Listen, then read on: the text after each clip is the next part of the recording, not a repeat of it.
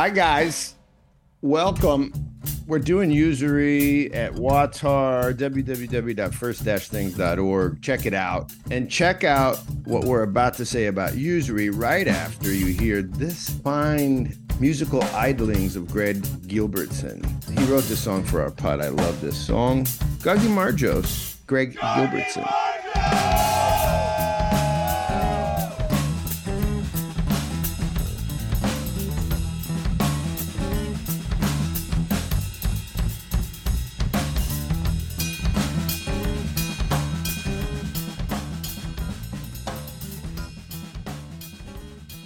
We're here talking about usury, guys. And this iteration is us talking about the American story. But Pageau came out with a Rumpelstiltskin video, which was really good. And guys, if you watched it, as we'll get into it, it's really the story of Rumpelstiltskin. The American story is the story of Rumpelstiltskin. Go check that out with Pageau if you want. I mean, there's a reason Dante put usurers in the same circle of hell as like practicers of unnatural vice. It's like seventh level, really low, not good. But you want to know something cool? G.K. Chesterton, f- famous and I think wonderful Roman Catholic philosopher slash theologian type from about 100 years ago. Chesterton identifies the beginning of what I keep calling the New World on this podcast. He identifies the New World as starting in May of 1787. Who knew? Yeah, because he says that is the birth of the new world because that is the time, the date, the place that Jeremy Bentham, the utilitarian philosopher, first published on defense of usury, the birth of the new world, May 1787. You didn't know that. I didn't know that. It is possible. Here's a conversation about usury. First, a quick recap in society and world history, what you see are societies wrestling over and over again with how to do this thing called usury, lending at interest. Just so you know, most axial age religions, if you, I don't like that term, but I'm going to use it because it's what you learned when you were coming up in eighth grade. Religion, religions do stuff. And most of the time, the stuff they do is hate on lending at interest. They hate usury. Christianity and Islam hate it probably the most, but all of them fear banks. They fear the finance industry. And so you see rates generally very low in societies dominated by Hinduism, Christianity, Islam, especially. You see rates sort of rising, raising up when you see ancient societies like the ancient Greeks or the Romans, especially during the empire, Egypt had very high potential interest rates for personal loans. Right. But every society wrestles with it. And they wrestle with it for basically four reasons. They're nervous about four things. One, usury promotes sloth. It's a common trope in the old world. Two, usury screws the little guy. Farmers always get hammered when there's lots of lending and interest in the society because the wealth goes up and people can't hold on to their local land. Uh, a society that does a lot of lending at interest does a very bad job of distributing wealth equally. And if that sounds like I'm a communist, whatever, because that's what all ancient societies feared, because distributing wealth in a deeply unequal way is deeply dangerous for a society. And finally, you see societies wrestling because they they they're worried they're going to create a type of epistemology, a way of thinking, where everything's about right now. Get the money now, get the money now, because it'll be worth less in the future. And so, with those fears in mind, what happened in America? What happened in America? Well, first, the colonies. The colonies all allowed for usury. They did not outlaw it, as many ancient societies did. They allowed for it, but they put a cap. The cap averaged about 8%. Now, each colony did something a little different, but about 8% for personal loans or loans from lending institutions, which there weren't much of, many of. By 1776, independence, by the way, happy fourth, America. America is a good place because it allows for usury. Uh, Wah, wah, wah. Okay, there are good reasons I love this country. I be one. This is one. This is an honest thing for you guys. When I come back from Africa or come back from Guatemala, Central America, there's all there is a sense of of possibility here. It is a nice sense. It's a sense that hey, you can start a dumb podcast and even a nonprofit and ask people to help you. And like the government won't put you in a basement dungeon. Voila. That's a good, it's a good country. By the early early 1900s in our good country, you see a move toward deregulation, and you're going to see this all the way through, right? This time period in at the turn of the century, and deregulation sort of it causes 11 states to eliminate their usury laws and so the average starts uh, uh, around the around the turn of the century the average starts to raise up in terms of average interest rates and you get it as high as 12% and you start to see in some states the very first examples of payday lending they called it salary lending. And that's where lenders they purchase your future salary. Ouch. But it does not as bad as it seems because they would only charge rates as high as 33% you come and write them a check for your salary and they give you your salary in advance plus you pay them 33%. You start to see this in the United States then. In 1916, there's something passed called the Uniform Small Loan Law. This law, well, it says, you know, these aren't great. These payday creepy lending services, we should regulate them. So let's make people who do those high, high interest rates loans, let's make them get certified. Let's make them known to the government so the government can regulate them by making sure that their 46% interest rates aren't gouging people. Yikes. It feels like it does it by definition. But anyway, this starts to lower some of the nasty interest rates that you see. And so basically you see this fight like we talked about. In 1945 though you see a general move towards something different. You see a general move in the united states toward banks becoming the trusted lenders that they weren't in this more deregulated version of america. And basically banks start to talk to you a certain way about what you can get from them and they're lending now people to individuals at much higher rates. In fact, they're teaching people to think about their loans a certain way. And so I bring you an excellent commercial from 1950. Do you have money jitters? Ask the obliging Bank of America for a jar of soothing instant money, M O N E Y. Wait a minute. First of all, I do have money jitters. Um, money jitters. If only I could have a soothing jar of money. This guy used this this language. If you have money jitters, could you use a soothing jar of money?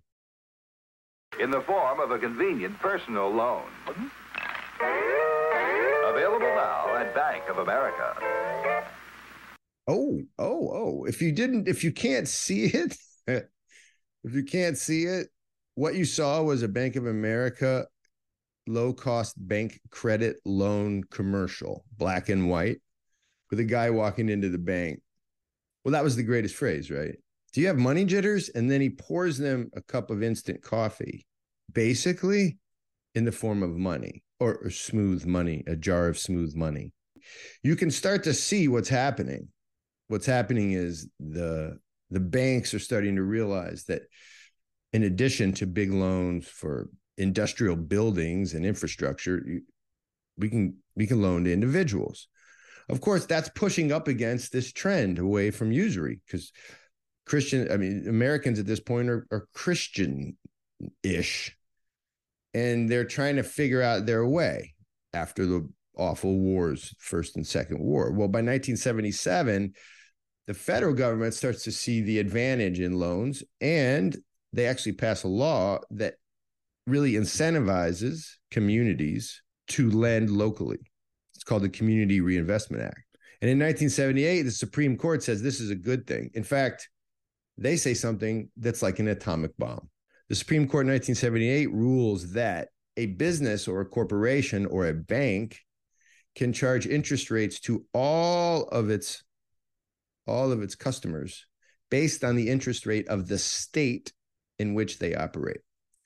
So, if I live in say South Dakota and South Dakota says there's no cap on how much interest I can charge, then I can charge as high an interest rate as I want to anyone I do business with anywhere. Mm-hmm. That's why, if you check your credit cards, all the major banks say they are headquartered in South Dakota. Because South Dakota did exactly that. After the Supreme Court ruling, they passed a law that said if you come to our state and operate, you can charge as much interest as you want. What is South Carolina doing? It's called finance, it's called business. And the finance guys wanted to spread the gospel of wealth mm-hmm. to whoever they could send it to. And they did, and they had. We got more money. Above all, the American lending story, the story of trying to keep it in order a little bit, but not so much, and then a, an explosion of credit in the 80s and and henceforth I think it created two people in one. Here's what I mean. Um, your friend, let's call your friend, I don't know, Rachel. Rachel comes and knocks on your door. She looks a little um, sullen. And she says to you, friend, could I borrow a thousand dollars? And when she says, could I borrow a thousand dollars? You're like, oh no. Sure. What do you need it for? And she says, Well, I have to go and take my kids on a road trip to avoid, I don't know, their aggressive father. And you say, Hold on a minute. Let me get my pad of paper. Let me get my pad and my paper so that I can write out a loan agreement for you. And let's talk, I don't know, let's talk express terms and let's talk interest rates over time so we can set up a schedule for paying back the hundred and the a thousand dollars you owe me plus another say 200 want to do it can't wait if you say that to rachel that you would like to go and get a pad of paper to write a loan schedule out for paying back the loan at interest then you are officially a monster. You you're a monster. Unless of course you work at a bank. Then you can do that and actually get rewarded for it. You see, we've become two people in part because the philosophy about human beings has changed over time. I'll give you an example Adam Smith. Adam Smith, sort of the father of modern economic sort of constructs. I don't know if he's father of capitalism. He was a moral philosopher in England. 1776, he published Wealth of Nations. Adam Smith says this. You've heard this probably before. If you haven't, listen carefully. It is not from the benevolence of the butcher, the brewer, or the baker that we expect our dinner, but from their regard to their own interest. We address ourselves not to their humanity, but to their self love. Unquote. We're not paying the baker because we like them. We're paying them because they give us bread. That's how it works. Smith goes on to say that human beings are naturally inclined toward persuasion. They are this way because, quote, their nature is the consequence of the faculties of reason and speech. Wait, we're inclined toward persuasion because we have speech, we have logos, and we are persuasive by nature. We want to persuade. It's what we do as humans. We have a desire to persuade and to acquire. And so I think we're two people because we have these two wants. At least we've been told we're this way.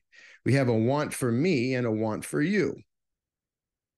And this type of Adam Smith capitalism, it says something like, let's match up our wants and if we match up our wants, we have success. You want you want money, I want land. And everyone's happy. You get $100,000, I get, I don't know, 20 acres. You can tell I don't own anything because I have no idea what these prices are. Match up wants. It's not about humanity. It's about your wants and my wants matching up. It's like you run for office, I vote, you win, you give me stuff, I give you my vote. Transaction, clean, pollution free transaction. This is the scientific way. This is also the modern economic system. Transaction is what's important. Transaction. And if you're hearing the word secular in all of this, you're spot on. This is the principle of secularism. This is what, you know, this is what I do in my house with all of my messy relatives and weird icon corners. And then there's what I do out there in the public square, you know, transactional stuff. This is secular life. It's not that you can't talk about religion in the public square, it's that you really should just stick to transaction. And this non messy, logical, practical space, the secular utopian space, is built on the idea that there are really just two players, two individuals in this equation. And that, of course, is a lie. And it's not a lie because there's the community that's bogus. It's a lie because there's a God. And neither of us is taking that into account in the public space. God is the third thing in the triangle. There's me, there's you, and then there's the third point of reference God, reality. Well, at least that's the way in the old world, especially in the old Christian world. And it's why Adam Smith is so important. Adam Smith is the saint of secular economic freedom. But for old worlders, he was dangerous. His system was built on usury. It has the aroma of usury. Not, I mean, he wasn't so bad. He said we should cap, we should cap interest rates at five percent. He wasn't like a, a mob boss, but I'm telling you, he was in the line of thinkers that allowed for the next iteration, which was a utilitarian idea. Because once the individual is writ large, once they are the thing, the next thing is is well, what's best for me? And that's Jeremy Bentham. Jeremy Bentham and others like him, John Stuart Mill, they tried to figure out what the moral compass should look like for a true individual who is operating as a utilitarian, as someone useful Ayn Rand comes along, Milton Friedman, Ronald Reagan. They're all like, what's best for me will also be best for everyone. And I, I feel like that's a magic trick. Doesn't it feel like magic? Yeah, we ended up creating a system based on this stuff that allowed for businesses to literally make commercials like this. You got to see this commercial because this is where utilitarianism ends. This is the best. You can't beat this. Are you not getting a loan? Are you tired of paying installments to the bank? Yes. Do you have any fixed income source? No. Are you struggling with financial problems? Yes. Do you have more responsibilities on your shoulders? A lot. Do you want to do something big in your life? Are you looking for a permanent?